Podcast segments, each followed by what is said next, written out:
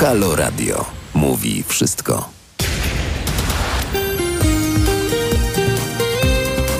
Halo Radio mówi wszystko, jest 10.06. Paweł Cwalina już teraz e, przy mikrofonie dla Państwa specjalnie w Halo późnym poranku jeszcze. Halo dzień dopiero za godzinę. E, dziś program mamy standardowo do godziny 13. Dziś mamy dzień 17 marca, a do końca roku pozostaje już tylko 289 dni. Imieniny dziś obchodzą Józef, Patryk, Paweł, Regina, Zbigniew i Zbigniewa. To między innymi. E, wszystkiego najlepszego e, z okazji imienin, ale również urodzin dla tych, którzy 17 marca się urodzili. Mm, parę ważnych e, dat e, z kalendarza. 1830 rok. E, wtedy to właśnie w Teatrze Wielkim w Warszawie odbył się pierwszy biletowany koncert Fryderyka Chopina. A trochę wcześniej, bo tutaj miałem jeszcze wcześniejszą datę i o tym jeszcze później w audycji 1420 rok. To wtedy właśnie podczas obrad Sejmu Rzeszy we Wrocławiu ogłoszono bullę papieża Marcina V nakazującą katolikom zorganizowanie krucjaty przeciwko husytom. 1932 roku, wracamy do bliższej nam rzeczywistości, obniżono wtedy o 38% zasiłki dla bezrobotnych oraz skrócono okres ich wypłacania. Podczas strajku w Pawianicach w starciach z policją zginęło 5 osób. No, e, historia zatacza koło.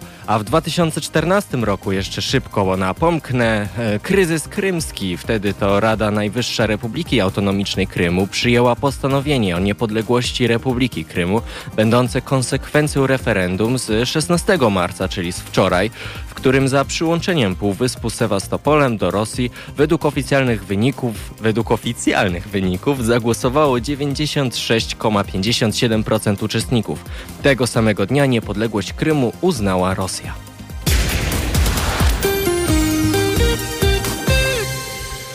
Dziesiąta osiem, halo, późny poranek.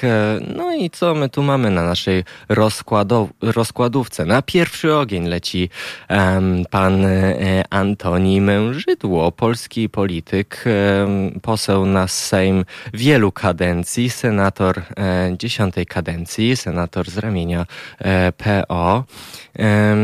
Zadam mu pytanie, jak działa nowy system zgłaszania się na testy online. Także e, czekamy na to z niecierpliwością. Już o 10.30 zaczniemy rozmowę z pierwszym gościem, panem Antonim e, Mężydło, a potem w kolejnej godzinie naszego programu, naszej audycji, e, pani Iga Kostrzewa, rzeczniczka Stowarzyszenia Lambda Warszawa. Mm, Stowarzyszenie Lambda Warszawa jest najstarszą działającą polską organizacją LGBT. Będziemy mówili o raporcie OBWE za 2019 rok, co prawda. Mm, ale to dalej ważne, już e, zaraz wytłumaczę dlaczego. Ten raport e, przedstawia, wyniki w tym raporcie przedstawiają, e, że Polska wykazuje wielokrotnie mniej homofobicznych przestępstw z nienawiści niż Holandia. E, parę pytań rodzi się tutaj. E, realizatorka Ola już się e, troszeczkę krzywi. Ja też, ja też się wewnętrznie krzywię. Trochę też może na kamerze widać, jak się skrzywiłem. Ten mój grymas zdziwienia, bo Patryk Jaki na przykład wypowiada się na ten temat zgoła inaczej. On, on oczywiście, to znaczy zgoła inaczej. On oczywiście popiera ten raport, raport i on się nim podpiera. On mówi, że no przecież 16 tylko przypadków e, w, w Polsce e, było mm, z przypadków zgłoszeń homofobicznych przestępstw. On uważa, że jest wszystko w porządku. No i właśnie dlaczego, dlaczego e, zaglądamy do raportu z 2019? A no właśnie dlatego, że Patryk Jaki na konferencji e, podparł się tym raportem niedawno już, bo w tym miesiącu, 10 marca, podczas debaty w Parlamencie Europejskim. A już e, kolejnym gościem o 12.15 będzie pan e, redaktor i dziennikarz Onetu Wiadomości Szymon Piegza. Mm, będziemy właśnie rozmawiać o papieżu. Będziemy rozmawiać o papieżu, o katolikach, o wspólnocie Kościoła katolickiego i o tym, jak to się wszystko ma do spraw e, pedofilii i do spraw pedofilii w e, Polsce, bo e, papież w wywiadzie Rzece powiedział, że z kościoła trzeba usunąć wszelki smród zepsucia. To były jego słowa. No i będziemy sprawdzać, jak ważne to były słowa dla również kościoła katolickiego, czy, czy kościół Kościoła katolickiego w Polsce, czy Kościół katolicki w Polsce weźmie sobie do serca te słowa, no i czy, e, czy papież rzeczywiście podejmie bardziej zdecydowane kroki wobec e, Polski. Ale o tym więcej już za moment, bo na naszych zegarach jest już 10.12. Wracamy za moment. Do usłyszenia. Halo Radio mówi wszystko. Jest 10.17, e, 17 marca, dzisiaj w naszych kalendarzach. E, no i tak, e, dzisiaj bardzo dużo ciekawych, ciekawych tematów do poruszenia, ale zanim, zanim, zanim do tych tematów z naszymi gośćmi przejdę, przejrzę szybko prasówkę, przejrzę prasę. No i mamy, mamy skandal, mamy kolejny skandal, tym razem na uczelni, na uczelni medycznej, e, afera na Kolegium Medicum UMK w Bydgoszczy. Jeden z wykładowców został zawieszony, to już, to już wtedy 4, 4 mm, marca się wydarzyło, ale po głosie tej, tej afery e, no, można e, widzieć, doświadczyć właśnie wczoraj wczoraj i dzisiaj również. O co tu w ogóle chodzi? Mm, o czym ja w ogóle mówię? O czym pan mówi, panie redaktorze? Ano mówię o tym, że um, Wydziałowa Rada Samorządu Studenckiego poinformowała, że jeden z wykładowców został zawieszony w pełnieniu funkcji koordynatora przedmiotu anatomia prawidłowa, ponieważ, e, e, ponieważ e, Ktoś nagrał rozmowę e, wykładowców e, na, przy nauczaniu online e, i jeden z wykładowców mówi, nie wyłączył po prostu mikrofonu, zapomniał i powiedział wtedy na żywo, na, na antenie, na antenie wykładowej, że mm, no, zdawalność jest za wysoka i trzeba coś z tym zrobić. E, więc w sprawie e, zdawalności właśnie e, wypowiedział się minister Przemysław Czarnek, szef Ministerstwa Edukacji właśnie wczoraj powiedział, że będzie kontrola zdawalności egzaminów na studiach lekarskich. E, to jest właśnie ten efekt e, afery na Kolegium Medicum w UMK. Powiedział: Wystąpiłem wraz z ministrem zdrowia do uczelni kształcących lekarzy o pełną statystykę z ostatnich pięciu lat dotyczącą zdawania egzaminów na pierwszym roku, zwłaszcza z anatomii. No właśnie, po, jak czytamy dalej, to źródło jest e, TV pisowskie, ale, e, ale w tym e, jest zweryfikowany, zweryfikowałem, sprawdziłem, w tym przypadku TVP 3 Bydgoszcz się nie myli. Mm, powodem decyzji ministrów były informacje w mediach o dyskusji 1 marca na Kolegium Medicum Uniwersytetu Mikołaja Kopernika w Toruniu w gronie dwóch profesorów tej uczelni i jednego z Gdańskiego Uniwersytetu Medycznego na temat zdawalności egzaminów online na pierwszym roku kierunku lekarskiego z anatomii. Jak podaje źródło, jeden z uczestników miał powiedzieć, że zdawalność jest zdecydowanie za wysoka w formie zdalnej i coś z tym musimy zrobić. Studenci mieli okazję przysłuchać się dyskusji, ponieważ po skończonym wykładzie z anatomii nie został wyłączony mikrofon. No właśnie, e, co dalej? Afera już dostała nawet nazwę. Jest to afera nagraniowa. Proszę nie mylić z aferą podsłuchową chociaż e, w zasadzie mechanizm działania jest e, całkiem podobny, po prostu mm, niechcąco e, wykładowcy zostali podsłuchani. Informacje docierają już e, z innych e, uczelni, innych ważnych uczelni, że jakoby sytuacje mogłyby się zdarzać, mogły się zdarzać również na innych uczelniach. E, w żaden sposób nie chciałbym generalizować, nie chciałbym poddawać wątpliwości uczciwości na studiach medycznych. Broń Boże. Tak podkreślił minister edukacji i nauki w Radiu Maryja. No, zobaczymy, co z tego będzie dalej. Sytuacja jest y, y, rozwojowa. E, resort nauki i studenci żądają na razie wyjaśnień, więc e, czekamy na te wyjaśnienia. Mm, to jest y, na pewno no, gruba sprawa, mm, ponieważ sytuacje mobbingu też na uczelniach wyższych nie są, nie są sytuacjami świeżymi, nie są um, nie są to nowe sytuacje, to się zawsze działo. Zresztą doniesienia o mobbingu na uczelni w, e, w medycznej w Warszawie też są całkiem niepokojące. To się dzieje cały czas, cały czas możemy, co jakiś czas możemy przeczytać e, artykuły na ten temat, więc ja tematowi też się będę e, przyglądał i będę zdawał relacje.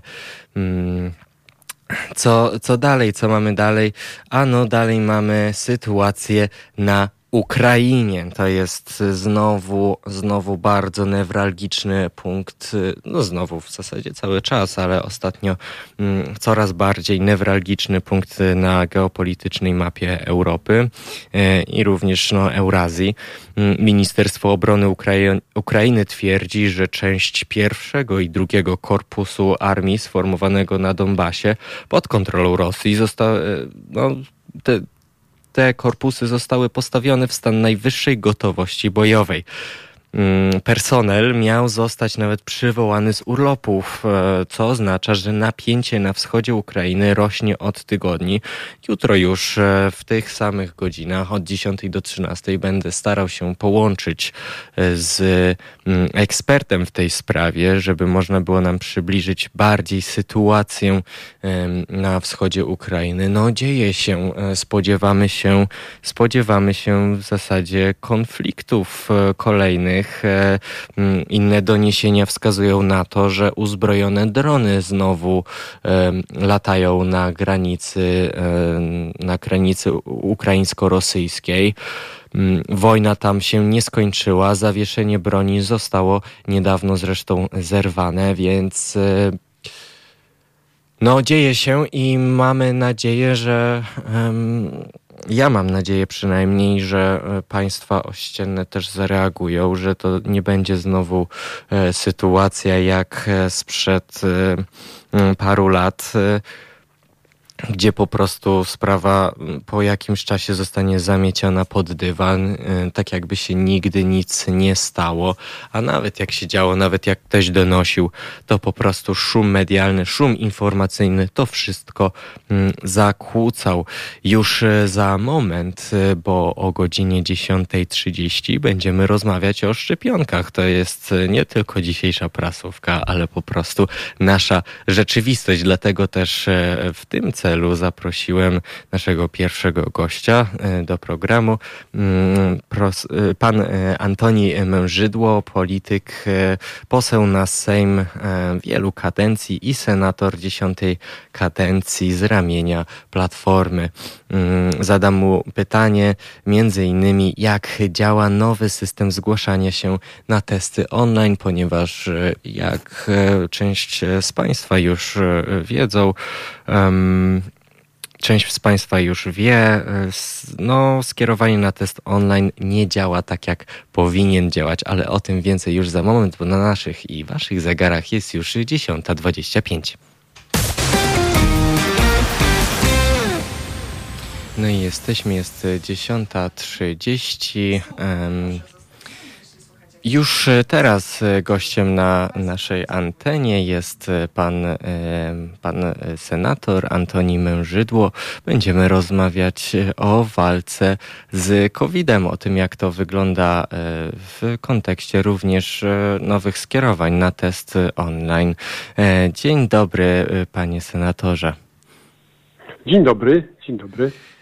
Panie senatorze, portal money.pl, y, tutaj ja się tym, tym źródłem posiłkuję, dzisiaj e, podał, że testy nowe na koronawirusa e, powinny, powinny działać, zwłaszcza te skierowania e, na testy online powinny działać, ale one jednak nie działają, ponieważ kryteria tych testów są mm, no są, są takie, jak podaje, e, jak podaje Sanepid, e, ale przy zaznaczeniu, przy zaznaczeniu przynajmniej dwóch objawów, dalej e, mamy mamy brak skierowania na, na badania, ponieważ wyniki testu tego online, tej ankiety online wskazują na to, że ryzyko jest niskie. Dlaczego tak się dzieje? Nie wiem, no pewnie fachowcy źle to ustalili. Ja myślę, że lepiej jakby było więcej osób testowanych, bo to jednak trochę by pomagało w walce e, z koronawirusem, tym bardziej, że ta trzecia fala zapowiada się bardzo groźnie. Mm -hmm. Nawet w porównaniu do drugiej fali to będzie bardzo silny wzrost zakażeń i pewnie i umieralności ze względu na to, że e, ten e, jest bardziej zjadliwy ta wersja angielska, brytyjska, także mm. e, e, no, chciano uprościć, u, zmniejszyć pracę e, taką formalną lekarzy tych domowych, żeby nie, niekoniecznie oni, żeby to z automatu te, te, te skierowania przebiegały. Ja myślę, że nikt bez potrzeby, myślę, że trzeba mieć większe zaufanie do pacjentów, mm. bo nikt bez potrzeby nie mhm. chciałby być testowany, jeżeli nie miałby żadnych objawów, a jeżeli ktoś ma takie podejrzenia, obojętnie jakie to jest tak. przeziębienie, jaki typ e, przeziębienia, to lepiej zweryfikować pod tym kątem, pod kątem koronawirusa. No właśnie, ja przybliżę szybko naszym słuchaczom i słuchaczkom e, dokładnie jak to wygląda. E, tutaj redaktorzy z Mani.pl sprawdzili, e, sprawdzili jak, e, jak ten test przebiega. W praktyce e, wygląda to tak, e, nas, cytując, na starcie zaznaczyliśmy opcję, że nie mieliśmy kontaktu z osobą zakażoną ani bezpośrednio, ani nie przebywaliśmy z nią w bliskiej odległości przez więcej niż 15 minut. Wielu z nas przecież nawet nie wie, gdzie i od kogo się zakażono zakaziło, e, ale e, zaznaczyli również, e, że mm, jednak te przynajmniej dwa objawy, czyli biegunka, gorączka, ponieważ ten nowy wariant brytyjski nie przejawia się już tylko, no już nawet w ogóle się nie przejawia brakiem węchu, tylko problemami żołądkowymi. No i właśnie efekt był taki, że zagrożenie zakażenia wirusem SARS-CoV-2 jest niskie, dlatego nie zostałeś skierowany na test w kierunku COVID 19. Telefonu nie będzie, nie ma nawet możliwości, by wpisać na towarzyszące nam, e, by wpisać towarzyszące nam objawy. E, nie było kontaktu, to nie ma testu.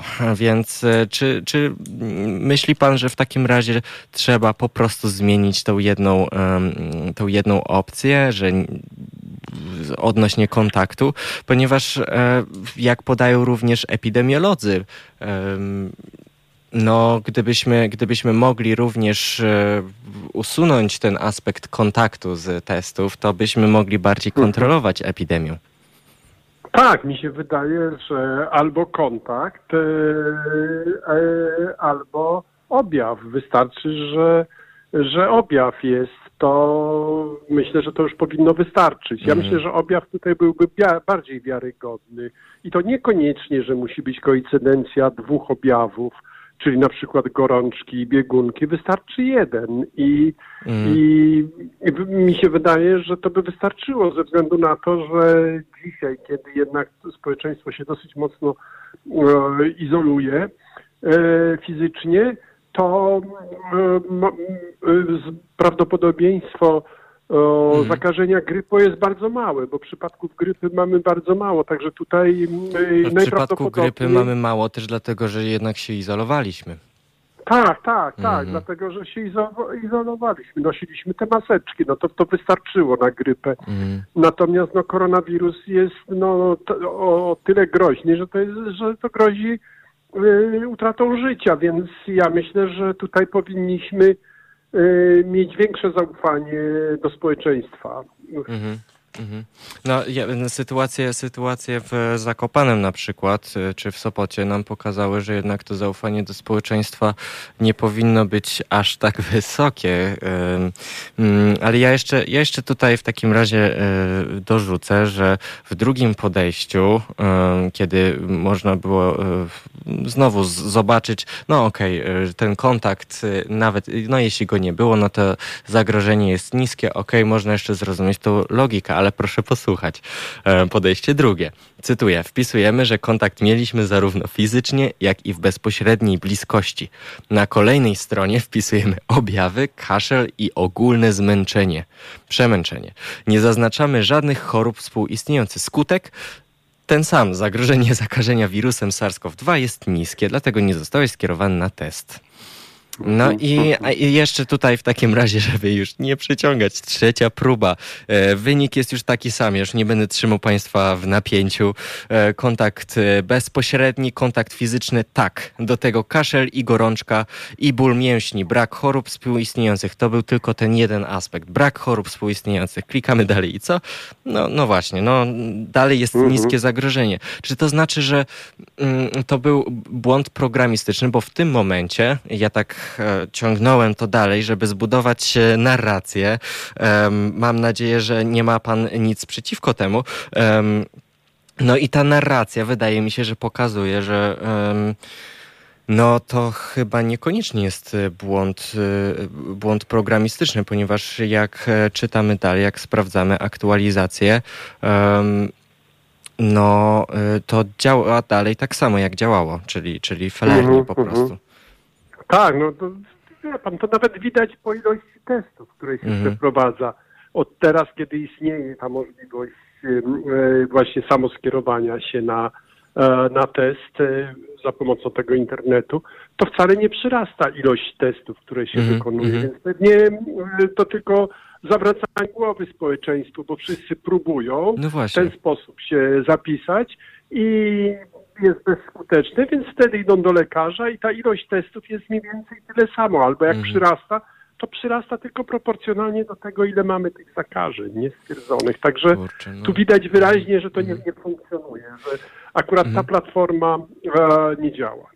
No to brzmi jak taki, taki nieśmieszny żart, bym powiedział, bo No prostu... tak, tak, no taki, takiego czegoś to lepiej nie robić. No to mhm. wie pan, no ja myślę, że w, w dobie takiej fali tego koronawirusa, no nie ma co oszczędzać na, na testach, bo, bo to jest po prostu bardzo mhm. nieopłacalne. Ja wiem, że one są dosyć kosztowne pewnie, bo to chyba z kilkaset złotych taki test kosztuje, ale ja uważam, że jeżeli są, jest, jest taka możliwość, to tutaj nie powinniśmy w ogóle na tym oszczędzać.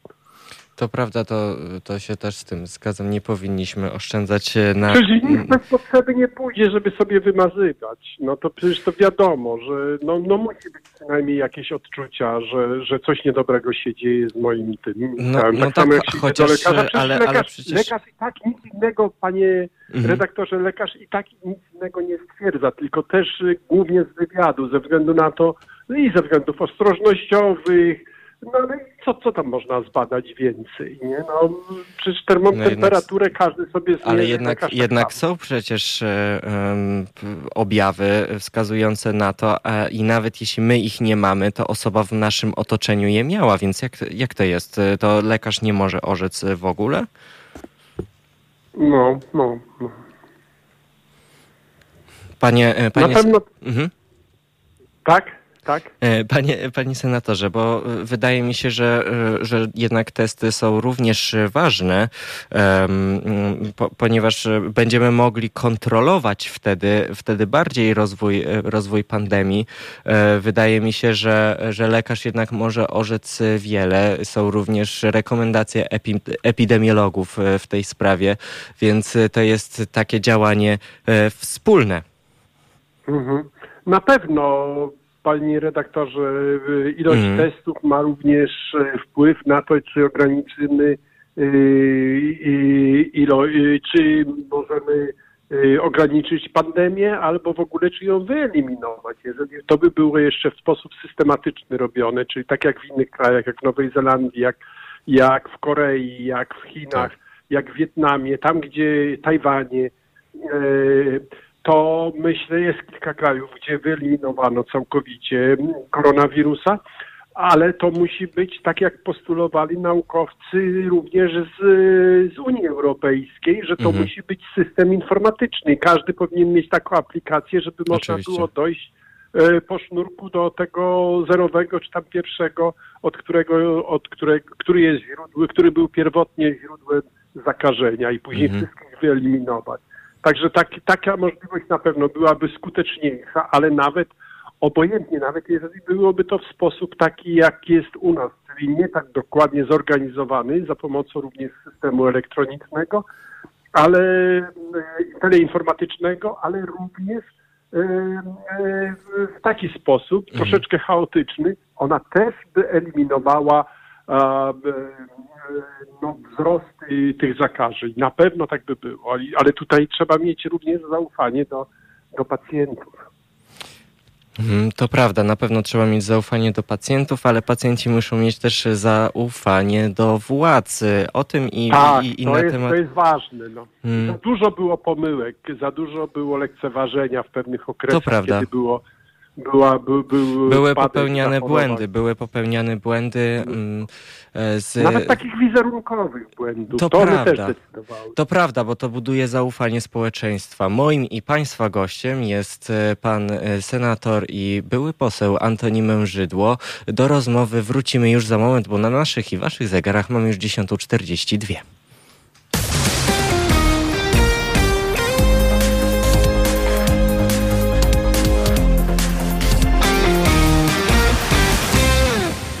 na naszych zegarach już 10.45, a my wracamy do naszej rozmowy z panem senatorem Antonim Mężydło. Rozmawialiśmy przed paroma minutami o, o, o błędnym systemie e, badania i wykrywania koronawirusa, który został niedawno wprowadzony, o tym, e, o tym, że ten system po prostu nie działa. I na temat, e, na temat w ogóle działania systemów, ja bym zadał troszeczkę z innej, z innej beczki. Co według, co według Pana, panie, panie senatorze, działa w systemie? Jeśli chodzi o koronawirus, z czego możemy być rzeczywiście dumni? Nie wiem, czy możemy być dumni, no bo e, panie redaktorze, to trudno e, być dumnym z, z czegokolwiek, oczywiście. jeżeli ludzie umierają. No, mówiąc, mówiąc bardziej tutaj oczywiście e, to ja sprostuję. Ja, ja dumny nie jestem z, z, z, sytuacji, jaką mamy, ale rzeczywiście z, jeśli, jeśli chodzi o działanie, o, o, przeciwdziałanie, co nam rzeczywiście się udało w Polsce, bo jak patrzymy, no Niemcy podobno radzą sobie jednak gorzej od Polski. To zależy. Wydaje mi się, że jeśli chodzi o zdobywanie szczepionek, to myślę, że oni sobie lepiej radzą. O tym nie mówią, ale e, tam chyba jeśli chodzi o pierwsze zaszczepienia, to jest więcej. Ilość, ilość szczepionek i tak dalej na rynku niemieckim jest większa. Co prawda ja wiem, że w tej statystyce, jeśli chodzi o dwa szczepienia, to my wyglądamy lepiej, bo jesteśmy zaraz za Maltą w Unii Europejskiej, mhm. E, ale jeśli chodzi o pierwsze szczepienia, to u nich jest więcej. No Anglia ma bardzo dużo e, już, e, mhm. Wielka Brytania ma bardzo dużo tak. zaszczepień i tak dalej. Tam się już dokładnie, to, to nawet publicznie się ogłasza ilość. Ja myślę, że no, tutaj niewiele możemy zrobić, bo mamy otwarte granice. Ja myślę, że również te wprowadzanie tego lockdown, tych lockdownów, no też nie najlepiej, nie najlepiej nam to wychodzi, no bo w pewnym momencie już rezygnujemy z lockdownów, tak było we wrześniu i tak dalej. No na Wielkanoc mamy znowu zamknąć. Tak, teraz, teraz znowu będziemy zamykali. No pewnie y, ja bym wolał, żeby to było bardziej radykalnie mhm. i bardziej globalnie. No ale niestety musimy się również dostosować do całej Unii Europejskiej, bo tak naprawdę to granice mamy otwarte. Ja wiem, że istnieje możliwość, ale tylko w tych y, okresach, kiedy te restrykcje są bardzo zaostrzone, to wtedy możemy wprowadzić no y, kontrolę na granicach, bo tak większość mhm. państw wprowadza. Natomiast no, one nie są doskonałe, na pewno przy, Ale- przy tym, jak jesteśmy w strefie Schengen. Czy w takim razie chce pan powiedzieć, że jest pan zwolennikiem radykalnego lockdownu, zamknięcia granic? Jeżeli to by było Mhm. krótko, to tak. To uważam, że tak by było, to by było, jeżeli to by było skuteczne, to tak. To ja uważam. No właśnie, E, ale Ale, ale pewnie to trzeba zrobić. jak się ma do tego gospodarka przecież? No właśnie, bo cała, cała Unia, no jednak gospodarka jest Strefami, teraz strefami, bardzo zglobalizowana. strefami. Ja wiem, strefami wprowadzać ten lockdown, Mhm, zamykać strefami i wtedy już jak, jakby była strefa wolna od koronawirusa, nie wiem, no kilkumilionowa na przykład, ale to w całej Unii Europejskiej by trzeba było zrobić, to, to wtedy już by, by, by trzeba było robić kontrolę przy wjeździe i wyjeździe do tej strefy.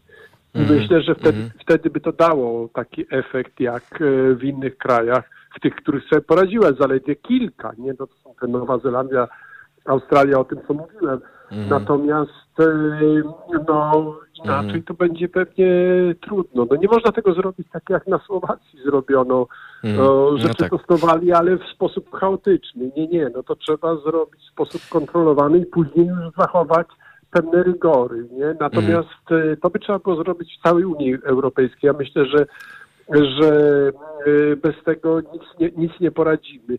Zresztą my, jak, jak obserwuję od samego początku, my jesteśmy pod każdym względem jest, jesteśmy wtórni do, do krajów Unii Europejskiej. Zresztą tam się zaczęło najpierw, ale myśmy dokładnie te same obostrzenia wprowadzali, które wprowadzano w krajach Unii Europejskiej. Tam te siłownie, to Mhm. wszystko z centra handlowe i tak dalej, to dokładnie tak jak przebiegało. Bo No, na ja, początku ja było tylko Włoszech, tak. dorzucę, przypomnę, że w sytuacji em, braku, w sytuacji wyborów na przykład, kiedy miały się odbyć te nieszczęsne wybory, e, Tak. to, e, to nawet po kryjomu wprowadziliśmy wariant szwedzki, nie mówiąc o tym nikomu. No, no, no, no właśnie. Także tutaj nie ma, nie, nie, naprawdę nie jesteśmy oryginalni pod Mhm. żadnym względem. Okej, ale oryginalny wydaje się być wirus, ponieważ jak tutaj właśnie czytam, e, najnowsze doniesienia mówią o tym, że brytyjska agencja rządowa poinformowała o wykryciu dwóch przypadków nowego wariantu koronawirusa, czyli już nowego, po raz pierwszy zidentyfikowanego na Filipinach, e, więc e, koronawirus się wydaje być bardzo kreatywny w tych swoich mutacjach. E, jesteśmy, no ja nie jestem ciekaw, no a z drugiej strony musimy być ciekawi tego, e, jakie nowe objawy przyniosą. Czy myśli pan, że w takim razie w obliczu tych nowych mutacji powinniśmy zmienić politykę i nie powielać innych, e, tak jak pan powiedział, innych wzorców? My pewnie nie możemy, my pewnie musimy się za, zastosować Mhm. do, do wzorców europejskich, tak mi się wydaje, bo inaczej to byśmy byli jeszcze mniej skuteczni, a Mhm. pewnie nic innego nie wymyślimy. Natomiast no, jeśli chodzi o nowego wirusa, to już po wyszczepieniu, czyli do, ludzi dorosłych od 18 Tak. roku życia, nawet jeżeli by się nam udało w pełni wyszczepić, to ten wirus na pewno w taki sposób zmutuje, że znajdzie sobie innych żywicieli. I myślę, że i, i że zaatakuje dzieci. To może być Mhm. najgroźniejsze. Mhm.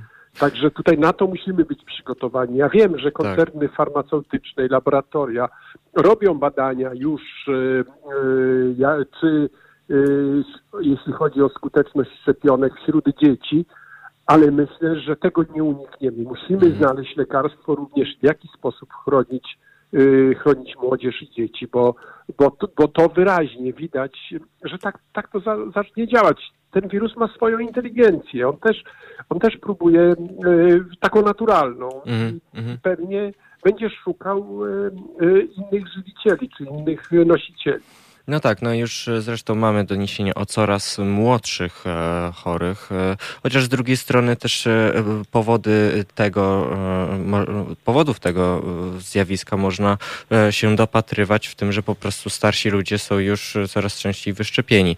Mm, Ale, Tak, to, to proporcjonalnie, proporcjonalnie jak ubywa ludzi starszych, to wydaje się, że odsetek młodszych jest większy. No ale to Tak. tylko wynika z tego, że że zmniejsza się liczba ludzi starszych. No, to tylko tak mi się wydaje, że to tylko dlatego, a no nie tak, dlatego, tak, zresztą że też e, dane, dane pokazują i, i, i, tutaj pan wspomniał w, w, właśnie w ostatnim, przy ostatnim pytaniu o koncernach farmaceutycznych. No i właśnie ja chciałem jeszcze szybko dotknąć temat tej AstraZeneki, ponieważ pojawiają się domniemania o tym, na temat tego, że to jest po prostu e, te, te wszystkie kontrowersje wokół szczepionki AstraZeneca, wokół tego preparatu są, mm, są medialną walką pomiędzy koncernami. Czy, czy myśli pan, że może być w tym e, jakaś prawda? Myślę, że nie. Myślę, że tutaj y, takich nie ma a, a, przynajmniej z ekonomicznego punktu widzenia taka motywacja byłaby zła ze względu na to, że i tak jest za mało tej szczepionki. Każdą ilość, którą dzisiaj koncerny by wyprodukowały, to są w stanie sprzedać na rynku mhm. i to jak najszybciej. No, każdy, no, no, każdy no jest, jest, jest właśnie problem, ja tutaj bym sprostował, jest problem z, Astro, z AstraZeneką, ponieważ dostawy zostały wstrzymane w kilku y, już krajach z powodu tej paniki. To już zakładając, że nie jest to ma manipulacja, to w takim razie możemy przyjąć, że to jest efekt paniki po prostu. Um, ale no, minister zdrowia, polski nasz minister zdrowia powiedział, że wykupi wszystkie te szczepionki, tyle ile się da e, do Polski, ponieważ jak wskazują badania, e, te szczepionki nie są, e, nie mają dużo większej ilości odczynów negatywnych, więc nie, po, nie ma żadnych oficjalnych rekomendacji, żeby tej szczepionki nie używać. Tak, nie ma nawet przesłanek racjonalnych, bo z jednej strony trudno znaleźć, bo to zawsze by trzeba było znaleźć tak. jakiś mechanizm, dlaczego ta krzepliwość i zatorowość powstaje. E, natomiast no, z drugiej strony nic nie wskazuje, nie ma żadnych przesłanek e, do tego, że akurat mamy więcej zachorowań w tej grupie, grupie szczep, e, ludzi zaszczepionych mm -hmm. tą, tą szczepionką, więc, więc wydaje się, że to jest że to jest trochę irracjonalne, no ale niestety panika i wszystkie mhm. zjawiska związane z paniką społeczną no, mają charakter irracjonalny, na pewno nie mają racjonalnego. No i tutaj mhm. e, też trzeba wziąć to pod uwagę. Dobrze, że nasze społeczeństwo i tak tylko częściowo, w małym, od, odłam, e, w małym ułamku tam promila, nie, e, ze strachu nie, nie, nie, nie, stawia się na te mhm. szczepienia w wyznaczonym terminie AstraZeneca, Natomiast we Włoszech to jest podobno nawet już nie wiem, kilkanaście czy kilkadziesiąt procent. Tak, tak, którzy, tam jest Którzy odmawiają przyjęcia tej szczepionki. Tam ta panika ma większy charakter. Tak, i to się, to się coraz e, bardziej rozszerza już na inne, na inne państwa.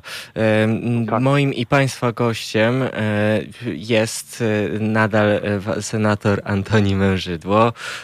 Ja jeszcze tylko ostatnie pytanie na koniec, bo niestety musimy kończyć naszą rozmowę zadam e, pytanie odnośnie też mojego kolejnego e, tematu, czyli o patologii w kościele, o tym, że e, papież Franciszek w wywiadzie Rzece powiedział, zapowiedział walki z pedofilią i też z takim kolesiostwem w kościele po prostu, z nepotyzmem i no, z, po prostu z niezdrowymi mechanizmami. I ja pamiętam, przypomniałem sobie, że pański transfer z PiSu do PO w 2007 roku. Mm, pan uargumentował również tym, że nie mógłby pan startować z toruńskiej listy PiS, gdyż nie odpowiadałoby y, panu to towarzystwo osób związanych z mediami ojca Ryzyka. Czy to prawda? Y, ja wtedy troszeczkę inaczej. Ja wtedy mówiłem o tym, y, że Radio Maryja ma duży wpływ, jeśli chodzi o władzę PiSu, mhm. jeśli chodzi o politykę, że ma za duży wpływ w PiSie. E, więc ja z dwóch punktów widzenia i z punktu politycznego, czyli jako partii uważałem, że to jest błędne, ale i z punktu jako członka Kościoła uważałem, że na tym Kościół najwięcej traci, mhm. dlatego że tak mocno się angażuje i decyduje o wielu sprawach i to czasami w niektórych sprawach to bardzo decydujący. Byli politycy, którzy uważali, że mają dwóch szefów, mhm. czyli Kaczyńskiego i Rydzyka, ze względu na to, że akurat e, ich promocja w kampanii wyborczej to głównie o, o, e, odbywała się na antenie Radia Maryja. A więc y, uważałem, że to jest złe, że nie można tych dwóch porządków. Czy nadal pan uważa, że to jest złe? Misję społeczną, a polityka ma swoją misję mhm. społeczną. Tak, tak, uważałem, że to ma z, złe. Bo mówi pan, bo mówi no. pan w czasie przeszłym i ja tak chciałem w takim razie uaktualnić. Jak pan uważa teraz? Ja uważam, że z tymi patologiami to słusznie, że mhm. papież to podjął i się bardzo cieszę. E, że w końcu ktoś, ktoś nie ze względu na to, że liczy na swoją skuteczność, mhm. a ta skuteczność przyjdzie ze względu na to, że jest przekonany co do tego, że to zło trzeba zwalczać, nawet jeżeli poniesie się jakieś porażki. A ja sojusz myślę, tutaj papież mhm. A sojusz Franciszek tronu... jest zdeterminowany właśnie y, tym, jak patrzy na to, co się dzieje, jeśli chodzi miejmy o nadzieję, Miejmy nadzieję. A Sojusz Tronu i Kościoła i Krzyża w, w, tronu, tronu, i Krzyża w Polsce, jak pan e, to ocenia teraz? Ponieważ no, e, można by powiedzieć, e, słuchając pana, że w 2007 roku w takim razie przepowiedział pan trochę przyszłość. Czy zgodziłby się pan z tym twierdzeniem? Tak, no szkoda, szkoda, że tak się stało. Szkoda, że w 2015 roku e, ze względu na wynik wyborów e, powrócono do tej koncepcji sojuszu mm. tronu i krzyża, także ze szkodą dla obydwu stron na pewno. Dziękuję panu bardzo za rozmowę. Moim i państwa gościem na antenie Haloradia był senator Antoni Mężydło, e, były poseł również e, z dużym doświadczeniem politycznym. Dziękuję panu bardzo za e, Dziękuję bardzo. wizytę. Dziękuję. A tymczasem już na naszych zegarach jest 11, więc słyszymy się po wiadomościach i pogodzie. Halo Radio mówi wszystko. Jest 11.06. Halo, halo, halo radio, halo dzień już e, nastąpił właśnie teraz od 11 mamy halo dzień w halo radio, Paweł Cwalina przy mikrofonie. Dziś mamy dzień 17 marca, 76 dzień w kalendarzu gregoriańskim, a do końca roku pozostaje nam już tylko 289 dni. Mm, imieniny dziś obchodzą Józef, Patryk, Paweł, Regina, Zbigniew i Zbigniewa. Wszystkim solenizantom życzymy serdecznie wszystkiego najlepszego. Mm, w 1420 roku podczas obrad Sejmu Rzeszy we Wrocławiu ogłoszono bullę papieża Marcina V nakazującą katolikom zorganizowanie krucjaty przeciwko husytom. E, o krucjatach Kościoła katolickiego, również tych dzisiejszych, będziemy rozmawiać później na antenie e, Haloradia. E, parę innych jeszcze dat wymienię. W 1932 roku obniżono o 38%, to bardzo dużo, mm, zasiłki dla bezrobotnych oraz skrócono okres ich wypłacania. Podczas strajku w Pabianicach w starciach z policją zginęło wtedy pięć osób. E, na starciach z policją w tym roku i w ubiegłym nikt nie zginął i miejmy nadzieję, że nikt nie zginie. Odpukać niemalowane, um, ale no starcie z policją dalej się dzieją. Nie ufamy policji coraz bardziej, jak zresztą o tym e, rozmawiamy również na antenie. Mm, w 2014 roku natomiast e, kryzys, kry, kryzysu krymskiego ciąg dalszy. E, Rada Najwyższa Republiki Autonomicznej Krymu przyjęła postanowienie o niepodległości Republiki Krymu, będące konsekwencją referendum z 16 marca, w którym za przyłączeniem Półwyspu z Sewastopolem do Rosji według oficjalnych wyników zagłosowało 96,57 procent uczestników tego samego dnia niepodległość Krymu uznała Rosja. Ja jeszcze dorzucę jedną datę, której nie wymieniłem wcześniej, ona mi umknęła, ale Adam Małysz e, tego, e, tego roku właśnie e, tego roku, tego dnia um, osiągnął e, zwycięstwo. Wygrał w Oslo swój pierwszy konkurs Pucharu Świata w skokach narciarskich. Piękna data.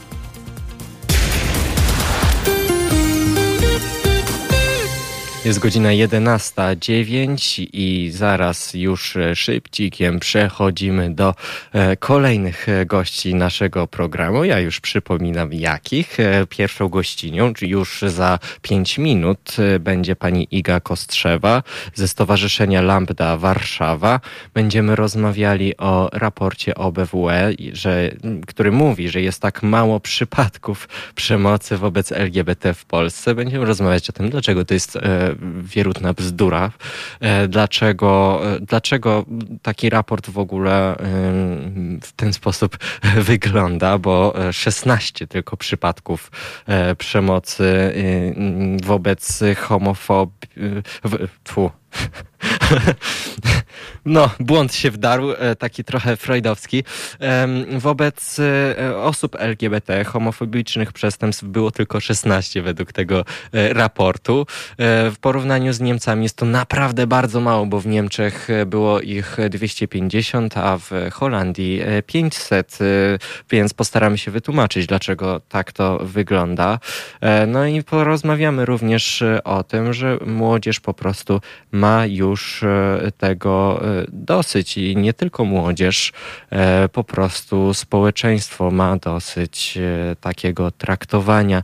O tym więcej już e, za moment, bo na naszych i waszych zegarach mamy 11.10. Halo Radio.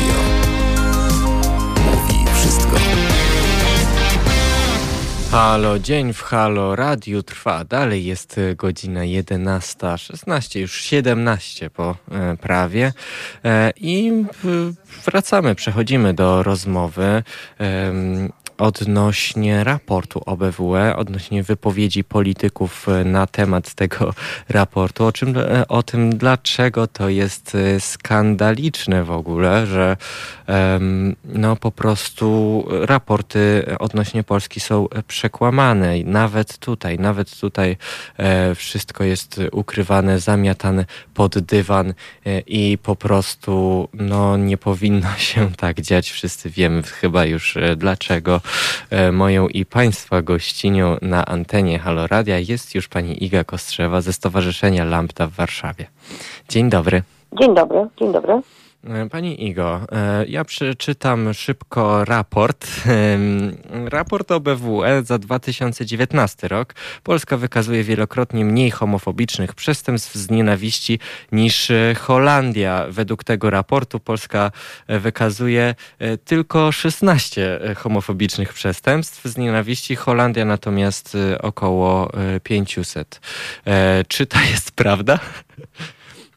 No, według mnie i według myślę, że bardzo mhm. wielu osób, które zajmują się tą tematyką w Polsce, zdecydowanie te liczby są przekłamane, a to z prostej przyczyny, ponieważ e, żadne służby, czy to policja, czy Straż Miejska mhm. w jakimkolwiek mieście, nie ma e, takiej definicji, takiej rubryki, nie odnotowuje przestępstw e, motywowanych, motywowanych ściśle homofobią, czy, czy bifobią, czy transfobią. Po prostu nie ma mhm. takiej klasyfikacji tych przestępstw. Więc y, jeżeli mhm. jakaś osoba y, zgłosi się, bo została na, nie wiem, napadnięta na przykład, czy okradziona, i między innymi poda ten powód, to prawdopodobnie w zgłoszeniu mm policja może odnotować i wtedy, wtedy, wtedy rzeczywiście to się może pojawić w statystykach, ale na pewno nie jako Y, y, taka, y, takie odnotowanie rubrykowe, że tak powiem. Mhm, tak? tak? Po prostu czyli, nie, nie ma takich u nas przepisów. Czyli problem leży po stronie prawa, e, ale również wydaje mi się, e, na podstawie wypowiedzi, które zaraz przytoczę, e, wydaje mi się, że po prostu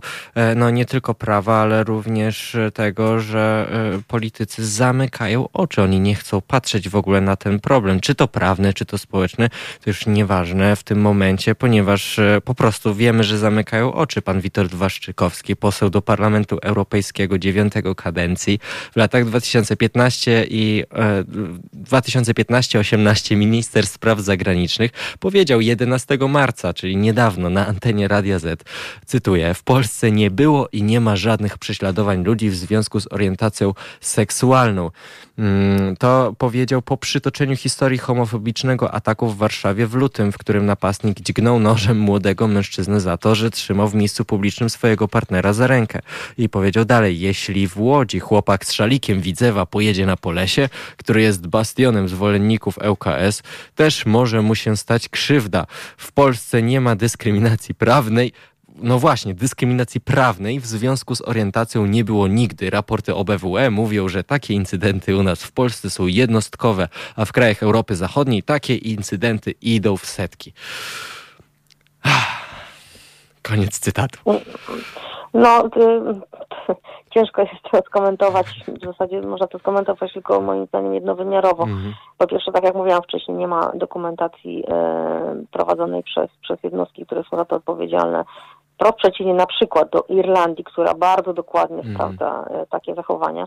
Po drugie, jeśli mielibyśmy porównywać, to jest w ogóle też mm, nieadekwatne, ale powiedzmy, że tych szalikowców, tak? tak. osoby, które mhm. mają emblematy jakieś e, klubowe, klubowe mhm. no to po pierwsze ta osoba nie musi e, mieć tych emblematów i tam jeździć, to jest jej wybór. E, natomiast jeśli chodzi o e, relacje międzyludzkie, no to jeżeli dwie osoby idą ze sobą za rękę, to nikogo to nie krzywdzi, nie, nie powinno krzywdzić, razić. To jest mhm. naturalne okazywanie uczuć. Jeżeli tylko z tego powodu ktoś kogoś zaatakuje mm. dźgnie no, nożem, a nadmienię, że to nie jest pierwsza tego typu sytuacja. Mieliśmy takiej sytuacji dużo, dużo więcej, bo to mm. było głośno w mediach. Dodatkowo jeszcze dużo młodych osób popełniło samobójstwa, tak. E, dlatego, że właśnie były zaszczute, czy to w szkołach, czy wśród mm. kolegów, koleżanek E, czy wśród rodziny. Dużo osób też e, zostaje wyrzuconych z domu. E, mhm. Tego władze nie chcą właśnie widzieć. To jest dla nich niewygodne i nie zgadza się z ich linią po prostu propagandową nazwijmy to w ten sposób. Więc mm. jeżeli mm. ktoś nie dostrzega takich problemów, to będzie się na siłę bronił, że takich zdarzeń nie ma. One występują oczywiście też y, w wielu różnych krajach. Nie ma takiego kraju, w którym y, takie zdarzenia mm. się nie zdarzają, powiedzmy sobie szczerze. Natomiast pytanie, co z tym władza robi, jeżeli zamyka na to oczy i zamiata sprawy pod dywan, to może sobie mieć, e, uważać, że ma czyste ręce i nie zajmować się tematem i od siebie po prostu to odpychać. Natomiast takie rzeczy mm. są. I jeszcze chciałam jedną tak. rzecz ważną powiedzieć, że bardzo dużo osób nie zgłasza takich e, zdarzeń na, na policję czy do innych. Bo nie ufają policji. Mm. Nie ufają i boją się wtórnej wiktymizacji. Jeżeli ktoś mm. pójdzie na komendę i powie, że został napadnięty właśnie na przykład, nie wiem, podczas randki, to boją się, że to się często zdarza, że policja będzie ich bardzo źle traktować, wyzywać od pedałów na przykład tak. I, i tak dalej, więc też nie należy się dziwić, że po prostu ludzie się boją, żeby zgłaszać, chociaż nie powinno to mieć w ogóle miejsca. Jak pani skomentuje wypowiedzi polityków, bo to nie tylko, nie tylko, e, nie tylko Waszczykowski, Patryk Jaki też parę perełek takich e, rzucił. Ja już, ja już chyba nawet e, zrezygnuję z cytowania, wszyscy wiemy o co chodzi. Ja tylko napomknę, że Patryk Jaki powiedział, u nas nigdy homoseksualizm nie był karany, a u was był. Bo tutaj też jest narracja oczywiście agresywna w kierunku mm, Unii Europejskiej. Jak, jakby pani skomentowała te wypowiedzi od odnośnie polityków, którzy, mm, którzy właśnie są politykami. Oni powinni właśnie znać te problemy. Oni powinni wiedzieć, dlaczego homoseksualizm w cudzysłowie nie był karany. Mm, oni powinni e, umieć zlokalizować ten problem e, poprawnie. Czy to rzeczywiście jest tak, że oni nie wiedzą o tym, czy po prostu nie chcą wiedzieć? Po pierwsze tak, e, jeżeli chodzi o historię, to mm, kodeks w 1932 roku mhm. zdekryminalizował e, relacje homoseksualne, mhm. natomiast e, zanim jeszcze uzyskaliśmy niepodległość w 18 roku, mieliśmy przepisy tych krajów, które nas zaanektowały, czyli tak. mieliśmy kodeks austriacki, rosyjski, tak? I, mhm. i, no i rosyjski. E, tak. E, e, I to były bardzo różne rozstrzygnięcia. Na przykład w Austrii za ten sam czyn można było iść do więzienia, a na przykład, nie wiem, w Rosji nie. Mhm. Więc to po pierwsze, czyli mhm. wtedy, kiedy nie mieliśmy, nie byliśmy niepodległym krajem, były bardzo różne kodeksy prawne stosowane na naszych terenach. I rzeczywiście od 30 roku stosunki czy relacje homoseksualne nie są w jakiś sposób mm, penalizowane. Nie są, nie są penalizowane. Mhm. Natomiast to, to, to warto wiedzieć, ale to jest jakby jedna rzecz. Natomiast druga, druga rzecz jest taka, że owszem, jeżeli w krajach typu nie wiem, Wielka Brytania czy Niemcy w paragrafach były zapisy o karalności, E, to te kraje w jakimś czasie, długim bardzo, ale jakimś czasie zrezygnowały z tego, wy, wy, wykreśliły te, te zapisy i zupełnie poszły w drugim kierunku, czyli robił, zrobiły taki, takie odbicie, tak? E, teraz w tych krajach można zawierać związki partnerskie, bardzo często też małżeństwa są zrównane. E, natomiast w Polsce nic się w ogóle nie zmieniło, ani od 1932 roku, ani od 1989 roku. E, I to, że e, jakiś polityk uważa, że, że nie ma dyskryminacji, to znaczy, że on w ogóle nie rozumie tematu, mm. nie rozumie o co chodzi, bo jeżeli mamy, my prowadzimy mm, taki raport na temat sytuacji osób LGBT tak. co kilka lat. W tym roku robimy mm. kolejną edycję i tam dokładnie ludzie mówią o tym, co się przydarzyło im, w jakim zakresie, jak zostali potraktowani przez różne osoby, przez organy, przez urzędy. I dokładnie czarno na mhm. białym widać, że ten problem istnieje. Więc jeżeli ktoś tego nie widzi, to znaczy, że po prostu nie chce widzieć. A politycy uważam, że powinni być szczególnie uwrażliwieni na to, co no się tak. dzieje ludziom, bo przecież dla ludzi są, pracują, tak? Służba ludziom, tak. Podatków obywateli i obywatelek są opłacani. E, no, także to po prostu świadczy o nich, że niestety nie rozumieją problemów, które e, dotyczą e, mieszkanek i mieszkańców Polski. O ignorancji polityków na najbardziej aktualne tematy obywatelek i obywateli Polski rozmawiamy dzisiaj na antenie z panią Igą Kostrzewą z Fundacji Lambda z oddziału warszawskiego. Do rozmowy wróciłbym już za moment, bo mamy na naszych zegarach 11.26.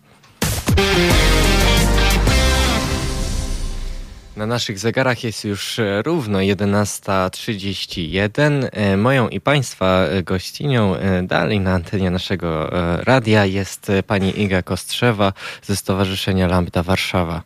Dzień dobry ponownie. Dzień dobry. Pani Igo, mm, ile jest e, mniej więcej tak na oko, bo do, dokładne dane tam pewnie trzeba, e, trzeba wyłowić, ale tak mniej więcej, jakby pani miała tak określić w Polsce przypadków e, ataków na tle homofobicznym w Polsce? Trudno jest bardzo powiedzieć, mhm. dlatego że mm, tak jak mówiłam mhm. wcześniej, mm, nikt tych zdarzeń nie zbiera w jednym mhm. miejscu. One są rozproszone, jeżeli w ogóle są, mhm. E, zbierane są rozproszone. E, oczywiście e, organizacje, które się zajmują pomaganiem osobom LGBT też e, zbierają takie, takie informacje. Mhm. Czasami to się przewija w raportach policyjnych czy Straży Miejskiej. Mm, trudno mi jest powiedzieć, myślę, że na pewno kilkaset. E, mhm. Do nas dochodzą takie zdarzenia, które są bardziej medialne, nie wiem, no, tak jak ostatnio to dźgnięcie nożem, tak jak mhm. e, samobójstwa, które mieliśmy młodych osób, e, Dominika Zbierzunia czy, czy Milo Mazurkiewicz, e, takich, takich samobójstw było pięć w, w ostatnich kilku latach. Mhm. E, natomiast bardzo wiele jest rzeczy anonimowych, o których wie tylko najbliższa rodzina, najbliżsi znajomi, i, i, i te sprawy nie są, nie są nagłaśniane, więc, więc trudno mi jest na pewno powiedzieć. Biorąc pod uwagę statystyki e, e, innych krajów, które rzetelnie raportują, to, to myślę, że mhm. kilkaset. Kilkaset, no. Można by było tak mhm. To w takim razie, mm, mi tutaj się zrodził w głowie pomysł, ale pewnie mm, ten pomysł się zrodził w, w waszych głowach już wcześniej, ale ja, ja go tutaj tak e, podam. E, zbieranie raportów oddolne. Czy to jest dobry pomysł, żeby na przykład zebrać te wszystkie raporty, które wszystkie, wszystkie stowarzyszenia, fundacje, organizacje mogły po prostu w jednym miejscu zbierać te raporty i E, i po prostu, żeby mogły przygotować wspólnymi siłami jeden taki prawdziwy, rzeczywisty raport? To jest trudne z kilku mhm. względów. Po pierwsze, bardzo różne organizacje mają e, sposób pracy i e, statutową działalność wpisaną. Są takie mhm. organizacje, które, nie wiem, organizują marsze, nie mają kompetencji ani narzędzi, ani know-how, jak, jak e, robić takie raporty. Mhm. One musiały być usta- ustandaryzowane i musielibyśmy, nie wiem, jakąś infolinię ogólnopolską powołać. y, Na to nie ma, nie ma środków. Nie to jest bardzo duże Mhm. przedsięwzięcie, żeby coś takiego zrobić, no bo kto- ktoś by musiał tym, tym wszystkim zarządzać, prawda? Y, Zatrudniać te osoby, które by dyżurowały. Taki telefon powinien być całodobowy i tak dalej, i tak dalej. Mhm. Mm, No powiem, powiem tyle, że y, w naszym stowarzyszeniu mamy jakąś tam pomoc prawną, ale ona też nie jest, y, na, na pewno nie spełnia oczekiwań takich, jak y, ludzie by chcieli, żeby była dostępna. Y, Druga sprawa, kwestia bezpieczeństwa tych danych, kwestia zaufania, te osoby y, musiały podawać szczegóły. Potem pytanie, tak. co z takimi zgłoszeniami robić, bo należałoby je przekierować Mhm. na przykład, nie wiem, no, do, do jakichś służb, prawda?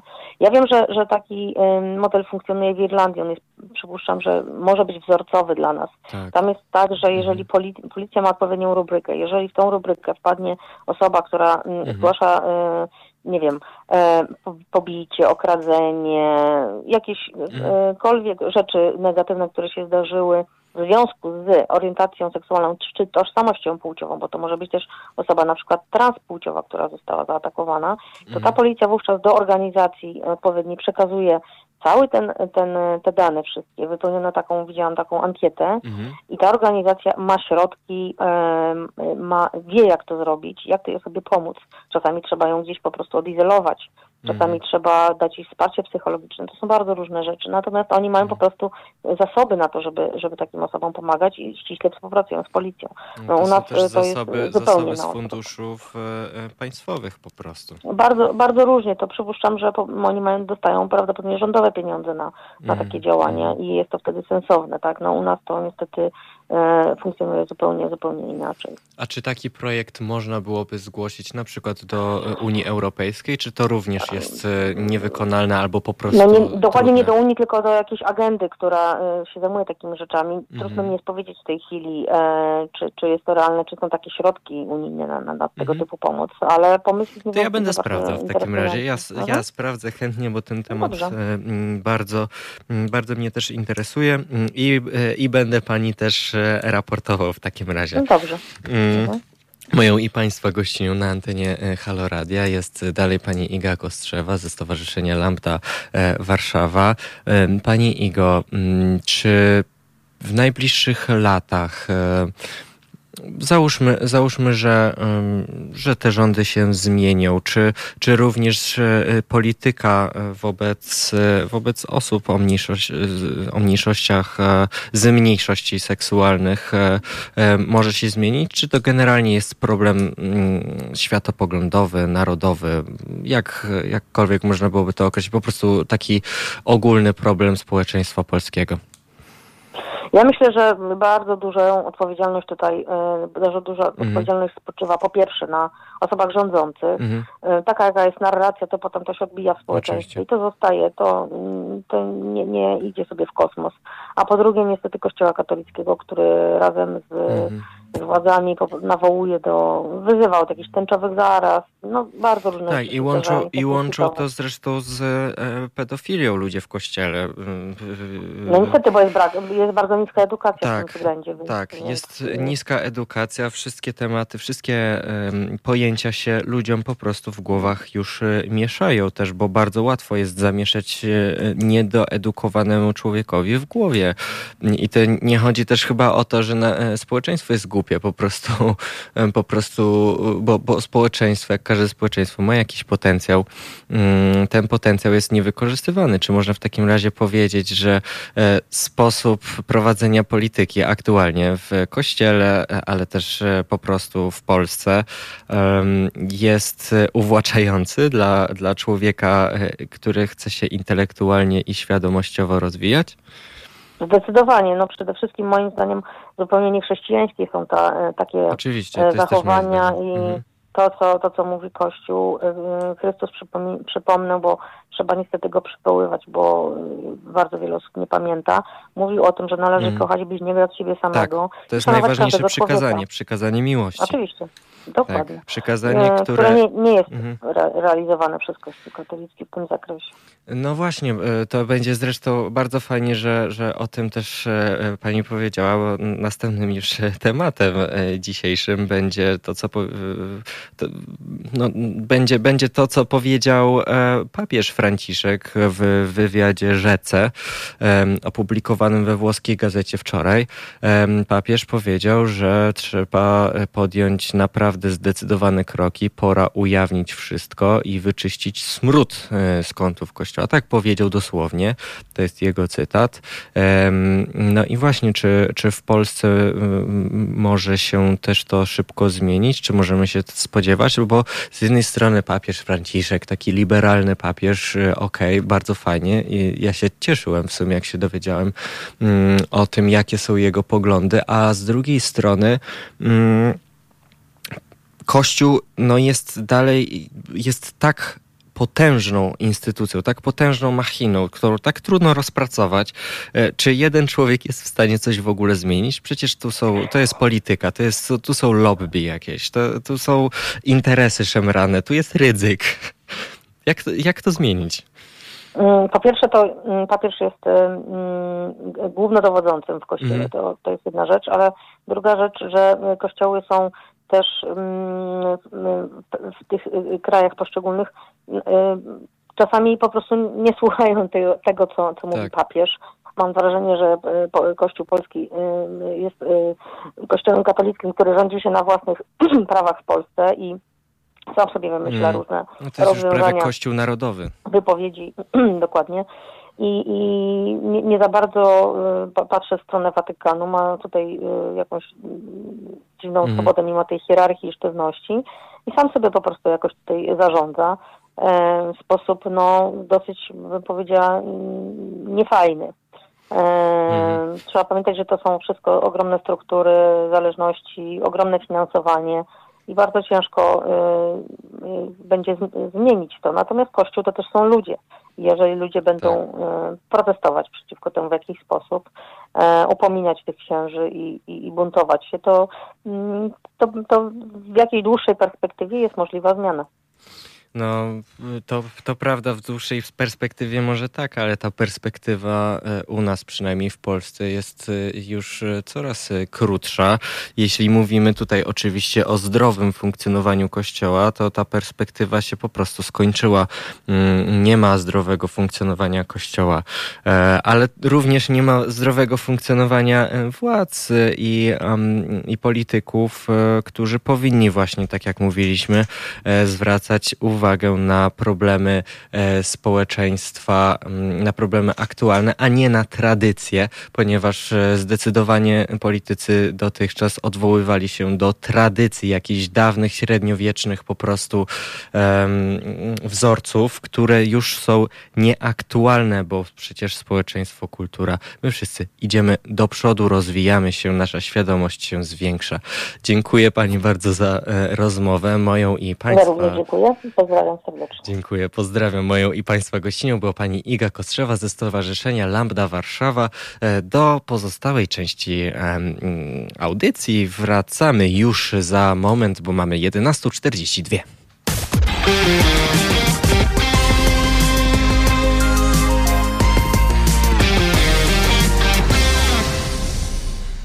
Jest godzina 11.47 już prawie. Mm, za 15 sekund. No tak, zegary mamy bardzo dokładne. Mm, to, to, nie tak, że ja mam zegar w głowie, zegar mam przed sobą. Mm, rozmawialiśmy z panią Igą Kostrzewą o tym raporcie, o tym, że po prostu ludzie zamykają oczy i ludzie nie chcą patrzeć na rzeczywistość, na to, co się dzieje naprawdę Mm, w Polsce i nie tylko w Polsce, bo przecież w Unii Europejskiej, my jesteśmy w Unii, ja nie wierzę w to czasami, że my musimy o tym przypominać, no ale tak, wolne media o tym muszą przypominać, wolne media o tym pamiętają, mm, bowiem media komercyjne, tak, tak, tak, można to nazwać, media komercyjne po prostu narrację mają, no właśnie taką, e, zamknij oczy, to jest ich narracja. Mm, no, Mam nadzieję, że to się zmieni, ale patrząc na to, co się dzieje w obozie władzy, co się dzieje w mediach, patrząc na to też, że w zasadzie polityka medialna, polityka broniąca mediów w Unii Europejskiej jest również bardzo słaba. Mm, Viktor Orban e, wczoraj e, dostał orzeczenie mm, od Unii, że no właśnie, że co, że mm, ten podatek progresywny, jaki parę lat temu nałożył na stację telewizyjną krytykującą go mm, mocno, no on jest tak naprawdę legalny. No, Unia Europejska po prostu przegrała ten spór, mm, chcąc, chciała zablokować ten podatek, ale się nie udało. Nie ma takich podstaw prawnych. No i tak, no, mm, we wszystkich krajach Unii sprawa wygląda tak samo, bo są krajami Unii, więc prawo unijne obowiązuje każdy kraj tak samo. Mm, chociaż patrząc na to, co się dzieje w Polsce, można odnieść wrażenie, że prawo polskie jest ponad prawem unijnym. Mm, no i no i tutaj Klops, no więcej, e, coraz więcej e, również doniesień w sprawie Igora Tulei. E, pokazuje, mm, że no jest spór, jest spór o polskie prawo, o polską konstytucję, o mm, polskich prawników, o polskich, mm, polskich ludzi, ludzi prawa po prostu, ponieważ Igor Tuleja no, ma, ma być niedługo bezprawnie wyciągnięty z domu. O 6 rano przyjdą do niego policjanci, tak on sam powiedział. Przyjdą do niego policjanci, wyciągną go za manatki, po prostu wytargają go z mieszkania bezprawnie i postawią przed komisją dyscyplinarną. Przynajmniej takie mamy doniesienia. Oczywiście komisja dyscyplinarna jeszcze nie wydała stosownego stosownego wniosku e, w tej sprawie, ale należy go oczekiwać, a Trybunał e, Sprawiedliwości Unii Europejskiej ma wydać tymczasem komentarz 21 marca. Już, e, tak było to już zapowiedziane, mm, że 21 marca będzie komentarz w sprawie Izby Dyscyplinarnej, Polskiej Izby Dyscyplinarnej Bezprawnej. No i czekamy na to, e, trzymamy kciuki za to, że Izba Dyscyplinarna rzeczywiście będzie zablokowana że e, sędzia Igor Tuleja będzie mógł wrócić do pracy, bo o to się tu również rozchodzi. Rozchodzi się też o e, praworządność i o, mm, o prawidłowość funkcjonowania polskiego systemu e, prawnego, polskiej władzy sądowniczej, ale również władzy wykonawczej, bo przecież mm, do Izby Dyscyplinarnej Igor Tuleja ma zostać zaprowadzony siłą przez właśnie policję. Ale o tym na razie przestanę na chwilę rozmawiać. Chciałem tylko jeszcze wspomnieć, że podczas rozmowy z panią Igą Kostrzewą mówiliśmy e, przez chwilę o Irlandii i o tym, jak to w Irlandii się dzieje, a dzisiaj w Irlandii jest święto. Jest święto narodowe, Dzień Świętego Patryka. Mm, ten słynny dzień z czterolistną koniczyną, z panem z kapeluszem, to jest święty Patryk, na zielono ubrany, tak, tak, to jest dzisiaj właśnie. Oni mają całkiem, całkiem ciekawe jest to śmieszne, e, e, jest to święto całkiem um, śmieszne. Ja chciałem, chciałem powiedzieć właśnie e, śmieszne, bo, bo po prostu ja się nie śmieję z tego święta, to święto jest poważne, mm, to święto jest niepodległościowe, to święto jest ważne bardzo dla historii irlandzkiej, a śmieszne tylko chciałem powiedzieć dlatego, że może nie śmieszne, ale zabawne. Mm, zabawny jest fakt, że święty, święty Patryk tak bardzo przeszedł do popkultury. Ja się zastanawiam czasami, dlaczego tak się dzieje. Mm, święty Patryk jest trochę jak taki święty Mikołaj, tylko jest takim irlandzkim świętym Mikołajem, można powiedzieć. Mm, trochę patrząc na popkulturę, mm, wszyscy z, państwo, z Państwa znacie na pewno jego wizerunek przedstawiany wszędzie na karykaturach, na rysunkach, na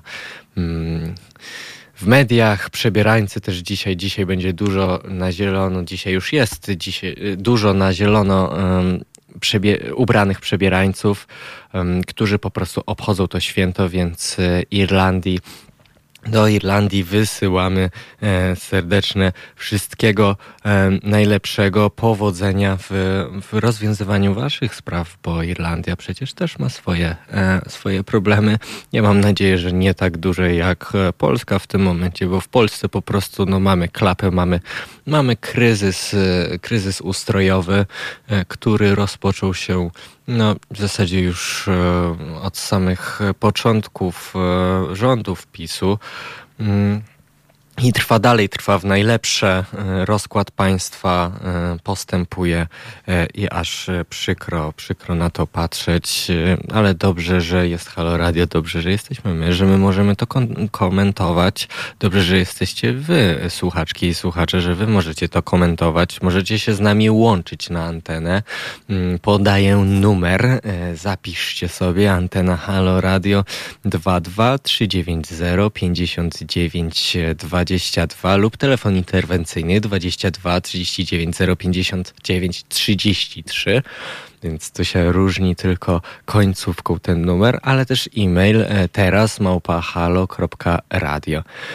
Także zapraszamy do komentowania, do łączenia się z nami i do wyrażania również e, Waszych opinii, bo my jesteśmy dla Was e, i bez Was byśmy nie funkcjonowali. A tymczasem na naszych zegarach już jest 11.54.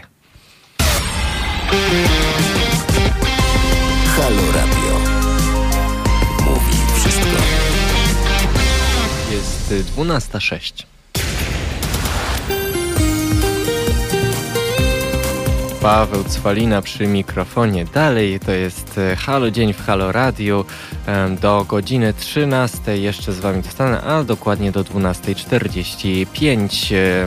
Mamy dzień 17 marca, do końca roku pozostaje nam 289 dni. Imieniny dziś obchodzą m.in. Józef, Patryk, Paweł, Regina, Zbigniew i Zbigniewa. Wszystkim solenizantom życzymy wszystkiego najlepszego. W 1830 w Teatrze Wielkim w Warszawie odbył się pierwszy biletowany koncert Fryderyka Chopina. Wrzuciłem tą datę, bo wczoraj akurat jak przygotowywałem audycję, to słuchałem sobie Chopina. Coś mnie tak e, natchnęło, żeby go sobie włączyć. Mm, a 400 lat wcześniej, cofnijmy się na chwilę, podczas obrad Sejmu Rzeszy we Wrocławiu ogłoszono bullę papieża Marcina V nakazującą katolikom zorganizowanie krucjaty przeciwko husytom o krucjatach kościoła i o tym, na kogo ta krucjata została zorganizowana e, przez kościół, można powiedzieć. Będziemy rozmawiać już za moment, e, ale zanim do tego dojdziemy, to jeszcze tylko wspomnę, że dziś jest właśnie Dzień Świętego Patryka w Irlandii, to jest święto narodowe. Mm, no i jeszcze wspomnę, że kryzys krymski e, dalej trwa w zasadzie, ponieważ sytuacja na Ukrainie jest e, dalej niestabilna. Ukraina, mm, Ukraina e, no, nie jest do końca niepodległa. E, jak donoszą ostatnie ostatnie e, głosy stamtąd, ze wschodu. E, Ukraina szykuje się na, kolejny, e, na kolejne działania wojskowe. A dlaczego o tym mówię teraz? Bo w 2014 roku w wyniku oficjalnych, oficjalnych referendów, w wyniku oficjalnego referendum zagłosowało 96,57% uczestników za włączeniem Krymu do Rosji.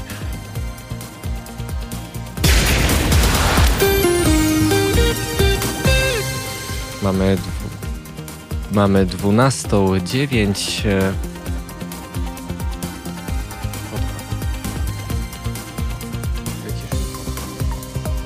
Mamy 12.09, podkład cały czas e, jest e, włączony, nie wiem e, dlaczego, on się powinien zaraz wyłączyć, to problemy techniczne chwilowe, jest 12.09, przypominam już chyba po raz trzeci, przepraszam, chwilowe zaćmienie, ten podkład mnie rozproszył.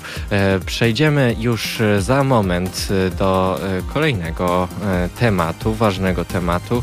Papież Franciszek powiedział, trzeba usunąć wszelki smród zepsucia z kościoła. On tutaj miał na myśli przede wszystkim mm, przede wszystkim pedofilię i w kościele, w kościele całym katolickim E, mam nadzieję, że również w polskim kościele.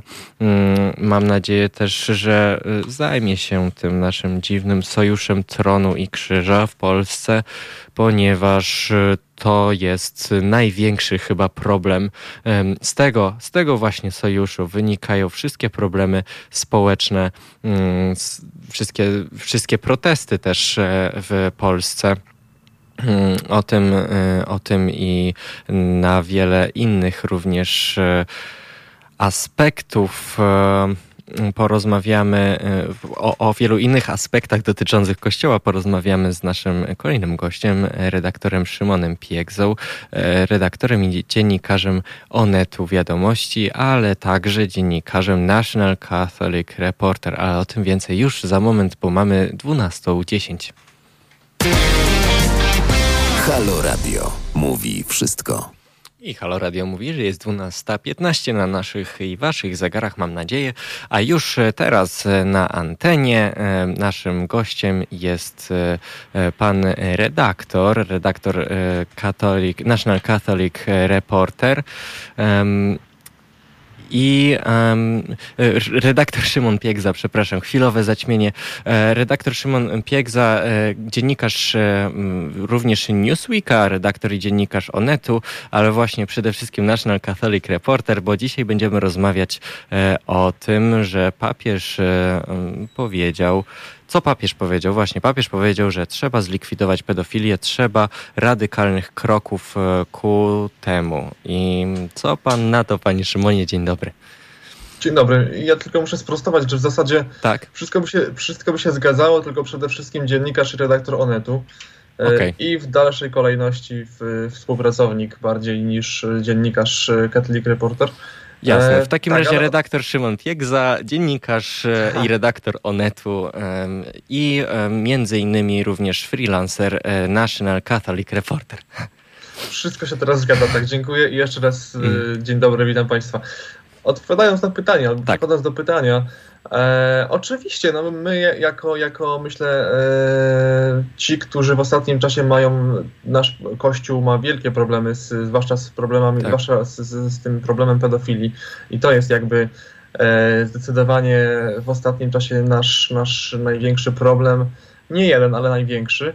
E, na pewno bardzo często zresztą o tym mówimy, również e, u Państwa w stacji zastanawiamy się nad tym, mm jakie konsekwencje mogą czekać polskich księży, polskich biskupów, tak. również kardynałów, e, właśnie w kontekście tuszowania albo przynajmniej nie zawiadamiania e, Watykanu, stolicy apostolskiej, właśnie w kwestii problemu, mm. problemów pedofilii to pytanie jest cały czas aktualne. Niestety mhm. bardzo dobrze, że stawiamy to pytanie, ale niestety cały czas nam brakuje konkretnej, sensownej, jasnej, prostej odpowiedzi na nie.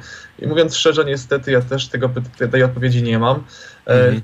Czekamy. Jest e, wiele spraw, które rozpoczęły się już w ubiegłych latach. Dwa lata temu, rok temu, w ubiegłym roku, również w tych latach dochodzą, w tym, w tym roku dochodzą kolejne sprawy. E, I w zasadzie jest stan oczekiwania z naszej strony, ponieważ chcielibyśmy się, e, chcielibyśmy e, jasnych, konkretnych decyzji ze strony Watykanu, a tych decyzji mhm. póki co niestety takich stanowczych nie ma. No właśnie. Dlaczego? No jest to dobre pytanie, dlaczego, aczkolwiek mhm. myślę, że no, konia z rzędem temu, kto znajdzie na nie odpowiedź. No właśnie, czy, czy w takim razie wypowiedź, e, wypowiedź papieża Franciszka ma w ogóle jakiekolwiek e, znaczenie dla aktualnej sytuacji e, księży w Polsce i może nawet nie księży, po prostu pedofilów, pedofilii w Polsce, ponieważ no, daje to jakieś nadzieje, ale czy za tym idzie, idą również jakieś działania? To jest bardzo dobre pytanie również w tym kontekście i w zasadzie, jak dla mnie przynajmniej, to jest bardziej pytanie e, trochę o skuteczność i o autorytet papieża Franciszka w polskim kościele mhm. i generalnie w Polsce.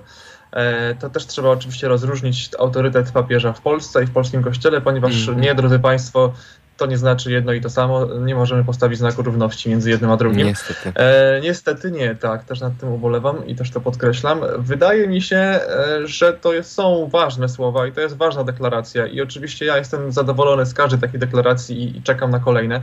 E, wiadomo, że wolelibyśmy, żeby za deklaracjami szły również czyny, albo przede wszystkim czyny e, i to bardzo, mm. bardzo ostre, może nawet bardzo stanowcze i konkretne, między innymi na przykład tak jak to miało miejsce kilka lat temu w Chile, tak. gdzie doszło no wręcz do rewolucji gdzie papież Franciszek przyjął e, dymisję w zasadzie prawie całego episkopatu.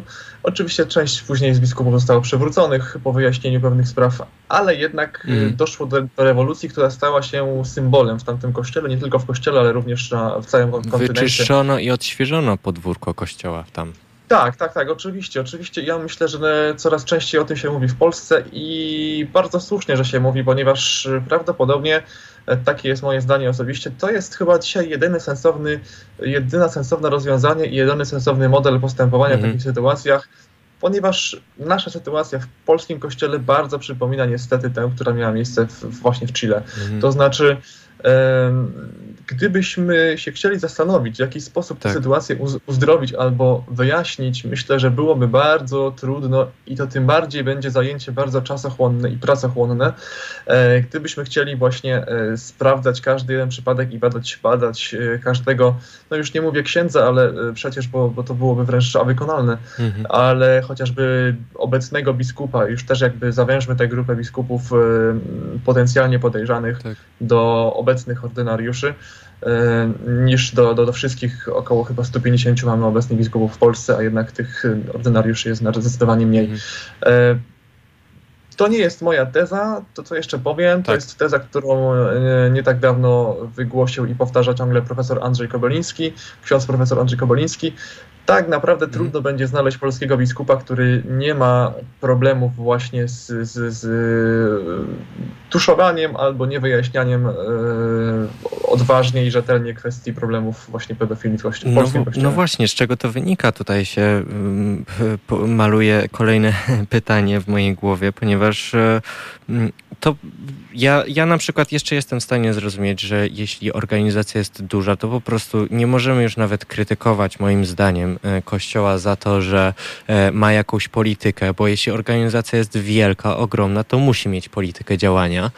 Mm, ale z drugiej strony, czy takie tuszowanie jest rzeczywiście pomocne Kościołowi, bo no, wcześniejsza polityka, no właśnie to była polityka tuszująca po to, żeby nie zepsuć dobrego wizerunku Kościoła, a z drugiej strony ludzie są coraz bardziej świadomi i wymagają po prostu uczciwości, o czym zresztą e, powiedział e, Franciszek. Jaki jest w takim razie, mm, jaki jest w takim razie kontakt e, Franciszka z polskimi biskupami, jakie jest zdanie polskich biskupów o Franciszku, ponieważ wydaje mi się, że tutaj chyba po prostu kuleje również relacja. Najprawdopodobniej tak właśnie jest, tak jak, tak jak pan to przedstawił. To znaczy tutaj znowu jakby trzeba rozróżnić absolutnie e, dwie zasadnicze kwestie, czyli kontakt papieża Franciszka z polskimi biskupami mm. oraz e, recepcję, tak to nazwijmy, papieża mm. i tego, co on głosi i, i czyni w kościele, ta recep recepcje w polskim kościele, ponieważ to są no, niestety dwie różne rzeczy. E, myślę, że bardzo ciekawym, albo dla mnie przynajmniej dobrym, przekonującym, e, wiele mówiącym obrazkiem e, tych wzajemnych relacji była niedawna nominacja, akurat tak się składa, że ja mówię do, do Państwa z Krakowa, także e, kilka miesięcy temu papież Franciszek powołał nowego biskupa w Krakowie i mhm. co ciekawe, był to polski ksiądz, polski misjonarz e, z Wadowic, jeśli dobrze pamiętam, który od kilkunastu lat e, pracuje w Brazylii. Pracował w Brazylii w, po prostu w fawelach i, tak. i tam E, był blisko ludzi ubogich, biednych. Myślę, że no dla mnie przynajmniej to jest pewna metafora e, podejścia generalnie tak naprawdę papieża Franciszka do kościoła, mhm. ale też e, trochę do polskiego episkopatu. To Chyba znaczy... nie bez kozery przyjął imię Franciszek. Tak, oczywiście, co jakby to nie, nie pozostawia wątpliwości, jasne. I myślę, że właśnie takimi ludźmi ten mhm. człowiek chce się, chce, się, chce się otaczać. To jest też bardzo ważne, że w bardzo wiele kardynałów wprowadził papież, papież Franciszek. W zasadzie już nawet mówi się o tym w Watykanie, że ma już swoją większość i to w pewien sposób są pewne przygotowania mm. Franciszka do konklawy, czyli tak naprawdę do oddania władzy następnemu papieżowi, e, następnemu Piotrowi. Czy, czy papież Franciszek w takim razie spodziewa się e, śmierci? To znaczy papież Franciszek nawet sam o tym mówi wprost, że on e, prawdopodobnie już do Argentyny nie wróci, tylko po prostu e, odejdzie, odejdzie w Watykanie i nawet mówi, myślę, że mówi właśnie o tym wprost, że to wcale nie są odległe dla niego czasy i na pewno o tym myśli. To jest całkowicie zrozumiałe. Jest człowiekiem tym bardziej, sędziwym już. Tak, tak, właśnie. To jest też bardzo ciekawe, ponieważ papież Franciszek już jest przeszło 80-letnim człowiekiem, co nie widać, e, bo, bo, bo, bo myślę, że w niejednym nas jeszcze zaskakuje i nawet nie mm. tylko w tym, co, co mhm. głosi, ale, ale również w tym, co robi. E, no, najlepszy przykład to była ostatnia pielgrzymka do Iranu, prawda? Tak. E, więc to są gesty no wręcz symboliczne, to, to są gesty przełomowe, bo taka myślę, że jest też, taki ten też właśnie jest pontyfikat papieża Franciszka.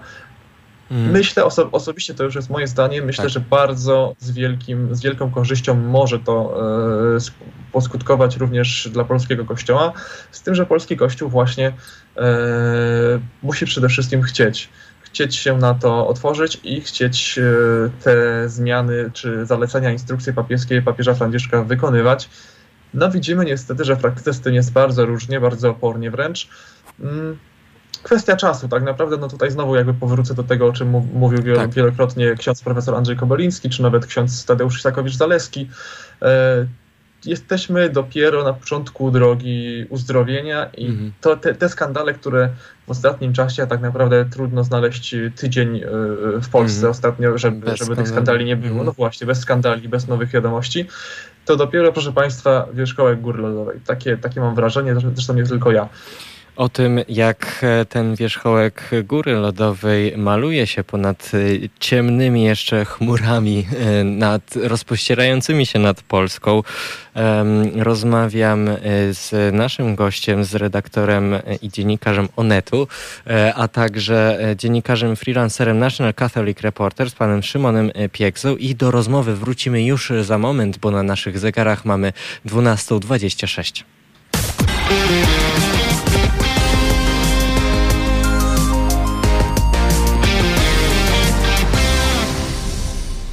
Mamy 12.32 na naszych i waszych zegarach, mam nadzieję. Jak nie na waszych, to możecie sobie dostroić, bo u nas jest na pewno, e, na pewno dobrze.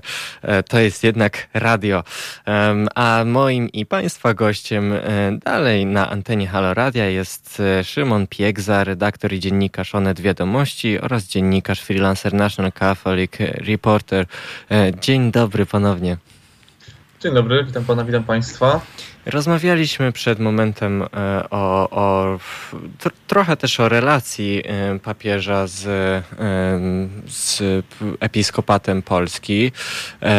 Rozmawialiśmy też o o intencjach papieża i o tym, czy te intencje mają swoje odzwierciedlenie w rzeczywistości. Jak mniemam, no trochę mają, a trochę też nie mają, e, ponieważ Polska jednak, i nie jest to koniecznie wina papieża, jak zrozumiałem, jest to również e, po prostu bardzo długi proces, to jest wierzchołek góry lodowej, który się teraz zaczął wyłaniać dopiero. E, ja się chciałem zapytać o taką rzecz, która zawsze mnie jątrzyła i nie miałem wcześniej okazji zapytać o nią, więc teraz zapytam. E, jak na przykład wygląda sytuacja ojca Rydzyka na przykład, ta, takich figur jak ojciec Rydzyk e, w oczach e, Watykanu? Czy to jest w ogóle postać monitorowana przez, przez Kościół jako organizację, ale też w sumie wspólnotę? To znaczy, wydaje się właśnie, że, że nawet gdybyśmy, gdyby nam się wydawało, że mhm ojciec Tadeusz Rydzyk jest całkowicie bezkarny i całkowicie e, nikt nie ma na niego wpływu i w zasadzie e, nikt już się nim nie przejmuje, ani, ani nikt na niego nawet nie zważa i, i zwraca uwagi, to tak nie jest. E, jestem wręcz pewien, że zresztą informowaliśmy o tym chyba nawet w ubiegłym roku, że były wielokrotne pe pisane mhm. petycje do papieża Franciszka również mhm. właśnie w tej sprawie.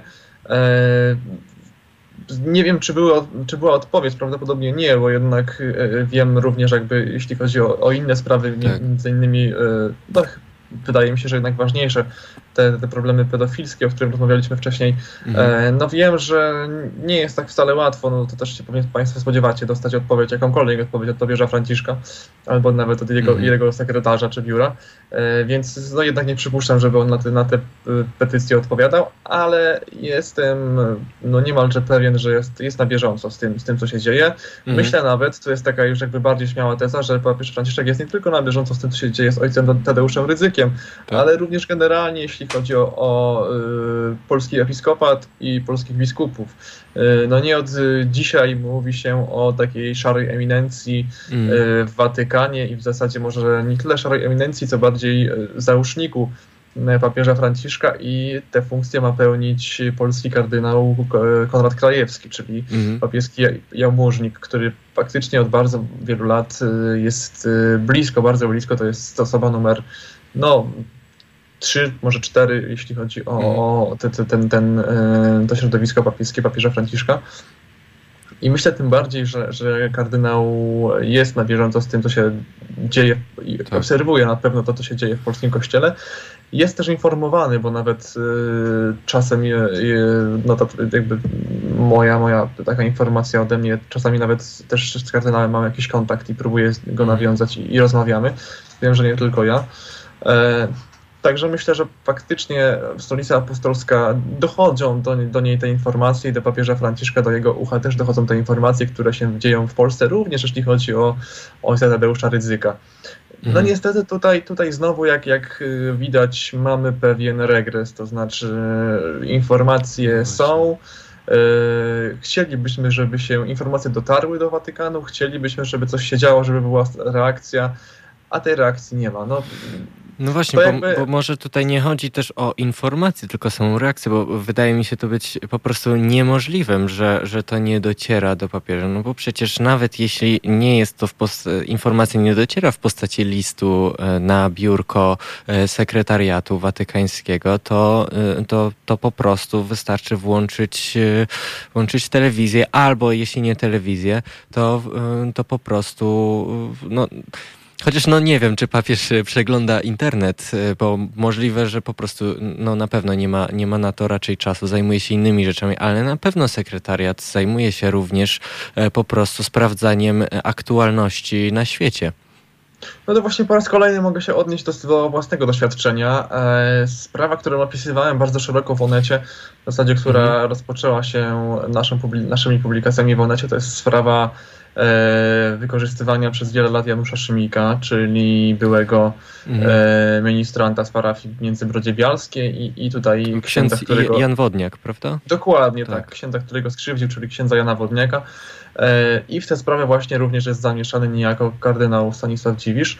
E, ja wiem, że całkiem zresztą niedawno, pod koniec, mhm. to nie, to nie było pod koniec, to było już na początku 2021 roku, Janusz Szymik osobiście napisał list do papieża Franciszka i osobiście przekazał, e, przekazał go osobie, która osobiście w ten sposób, która osobiście spotkała się z papieżem Franciszkiem na prywatnej audiencji. Mhm. E, no i ma e, Janusz Szymik jakby nie ma podstaw, żeby nie, wierzy, nie wierzyć temu człowiekowi, że ten list do rąk własnych papieża trafił.